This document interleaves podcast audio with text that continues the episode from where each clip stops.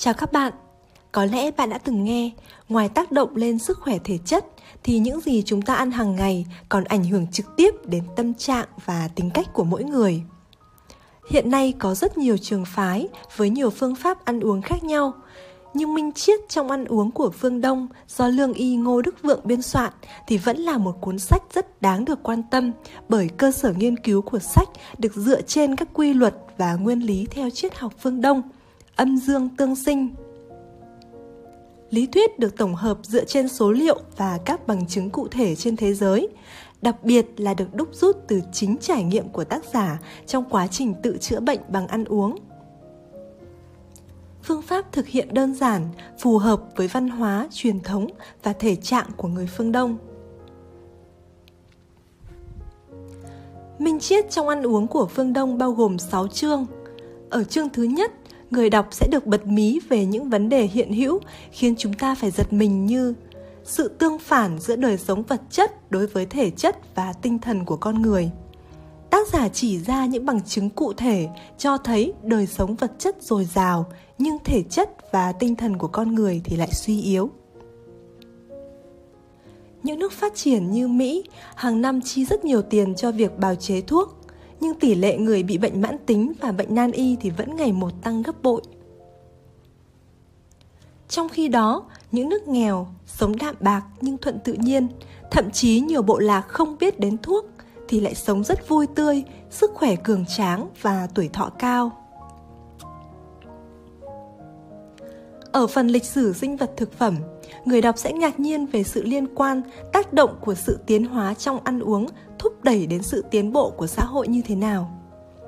Ở thời kỳ cổ đại, loài người bắt đầu với giai đoạn ăn thịt, khiến cơ thể họ trở thành cực dương. Sau đó, theo quy luật tự nhiên, họ có xu hướng chuyển sang ăn trái cây và lại trở thành cực âm. Cơ thể họ trở nên yếu ớt và khó chịu được lạnh.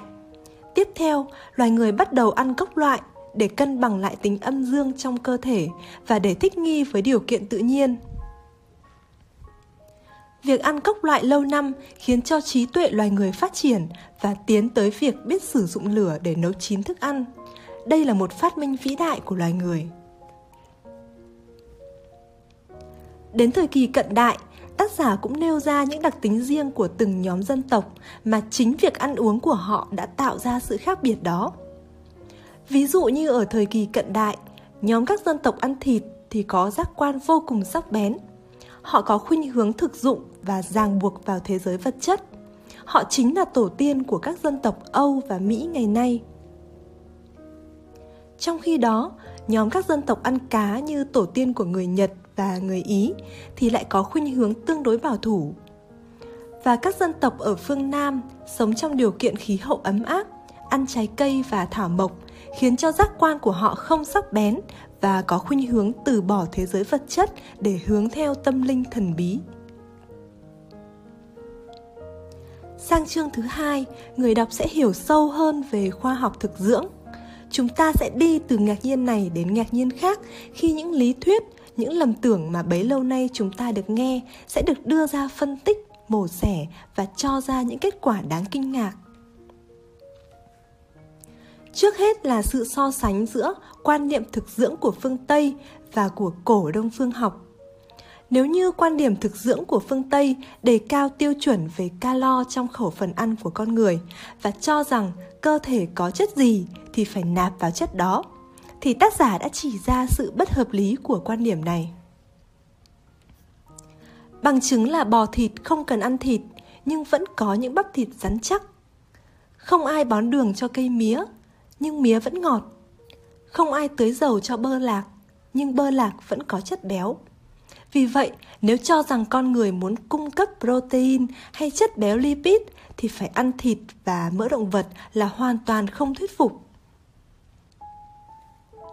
Trong quan niệm thực dưỡng của cổ đông phương học, tất cả sinh vật trên trái đất đều được nuôi dưỡng bằng năng lượng của vũ trụ và thảo mộc là thực phẩm thượng đẳng nuôi sống muôn loài. Tác giả khẳng định thảo mộc hoàn toàn phù hợp với cấu tạo và sinh lý cơ thể con người. Ngoài ra, Tác giả cũng đưa ra những bằng chứng về sự khác nhau trong đời sống sức khỏe, tinh thần và tuổi thọ giữa việc ăn thịt và ăn chay.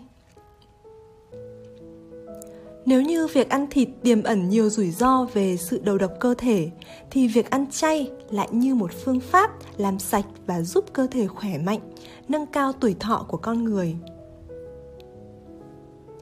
Tác giả chỉ ra những chất độc hại và phi tự nhiên khi con người ăn thịt như mầm bệnh lây truyền dễ dàng từ động vật sang người qua việc ăn uống, hay con vật khi bị giết sẽ tạo ra chất độc trong từng thớ thịt, đường gân và khi ăn những chất độc ấy thì tâm trí con người sẽ trở nên xáo trộn và không bình an.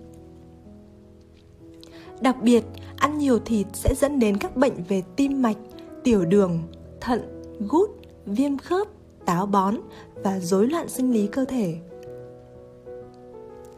Trong khi đó, việc ăn chay lại hoàn toàn mang lại dinh dưỡng đầy đủ và tuyệt vời nhất. Đặc biệt, thực vật không có hệ thần kinh và không biết đau, lại có rất nhiều chất xơ, dễ tiêu hóa, khiến cho cơ thể nhẹ nhàng và thoải mái. Trọng tâm của chương thứ ba cũng chính là trọng tâm của cuốn sách khi đi sâu vào học thuyết âm dương, nêu lên tầm quan trọng và lợi ích của việc ăn uống theo âm dương. Học thuyết âm dương cho rằng một cơ thể khỏe mạnh là khi hai yếu tố âm và dương trong cơ thể được cân bằng. Âm nương theo dương mà sinh, dương nương theo âm mà hóa.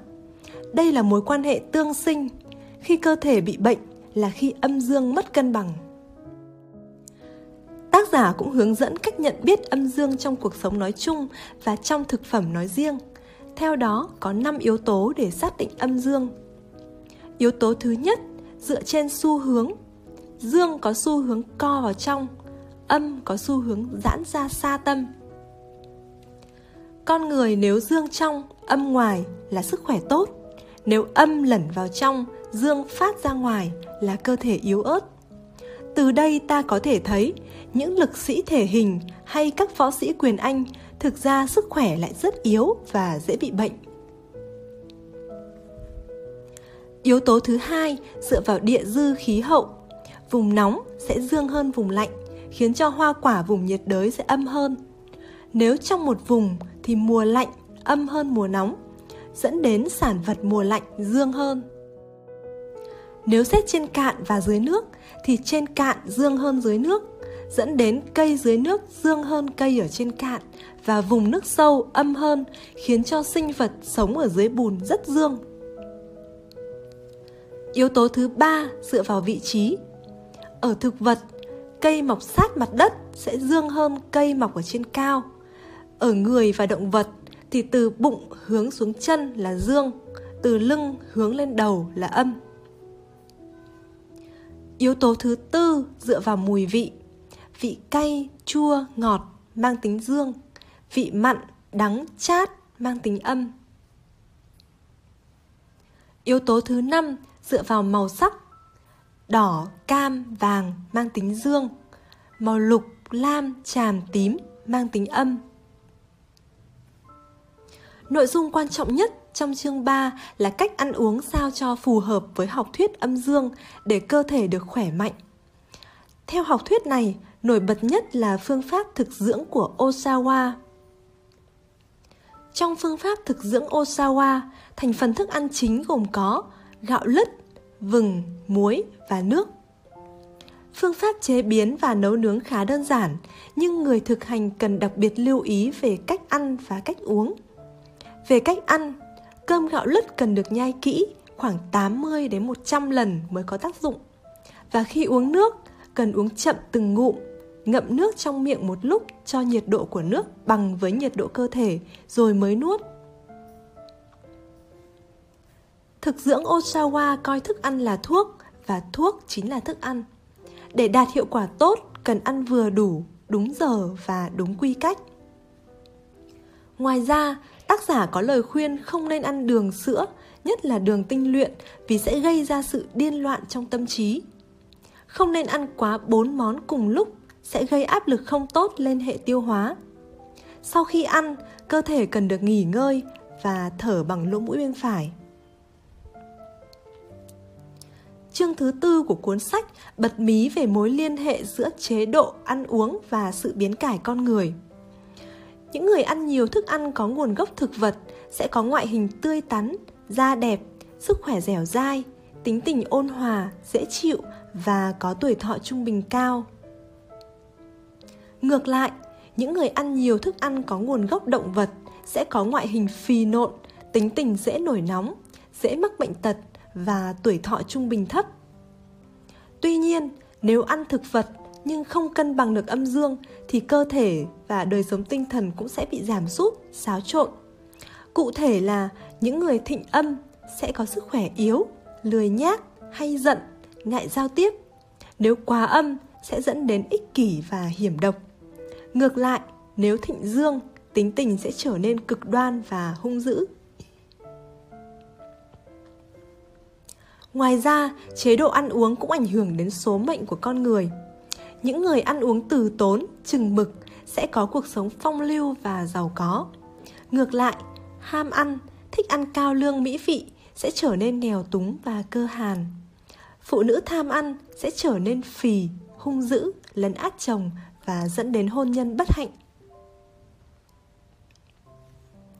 Bên cạnh phương pháp thực dưỡng Oshawa, ở chương 5 của cuốn sách, tác giả giới thiệu về một phương pháp thải độc và chữa bệnh rất kỳ diệu, đó là phương pháp nhịn ăn. Cơ sở khoa học của các phương pháp nhịn ăn là khi nhịn ăn cơ thể sẽ được nghỉ ngơi, các cơ quan trong cơ thể có cơ hội được phục hồi. Tuy nhiên, khi áp dụng nhịn ăn chữa bệnh thì chúng ta cần chú ý lắng nghe những biểu hiện của cơ thể để có phương pháp thích hợp. Để thực hiện một đợt nhịn ăn, chúng ta cần đọc và nắm thật vững tài liệu.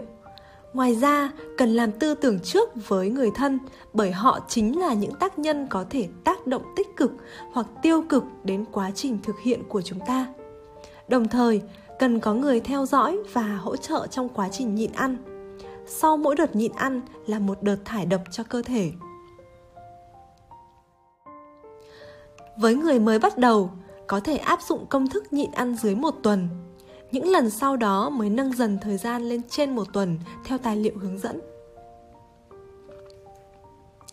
Minh Chiết trong ăn uống của phương Đông là công trình nghiên cứu và trải nghiệm thực tế của lương y Ngô Đức Vượng trong suốt 40 năm.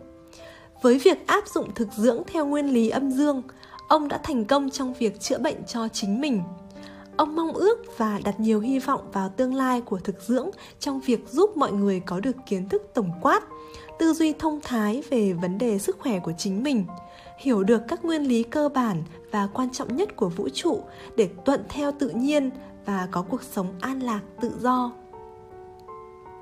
Minh Chiết trong ăn uống của phương Đông có đoạn viết Một đầu bếp giỏi hơn một thầy thuốc giỏi Bên cạnh những kiến thức về thực dưỡng thì tác giả còn gợi ý một số mẹo nhỏ trong việc chế biến đồ ăn.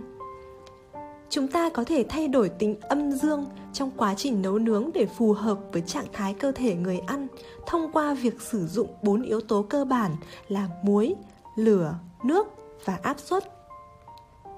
Nếu cần nâng cao dương tính của thức ăn thì chúng ta sẽ cho nhiều muối, ít nước và đun kỹ hơn, nhất là có thể dùng nồi áp suất.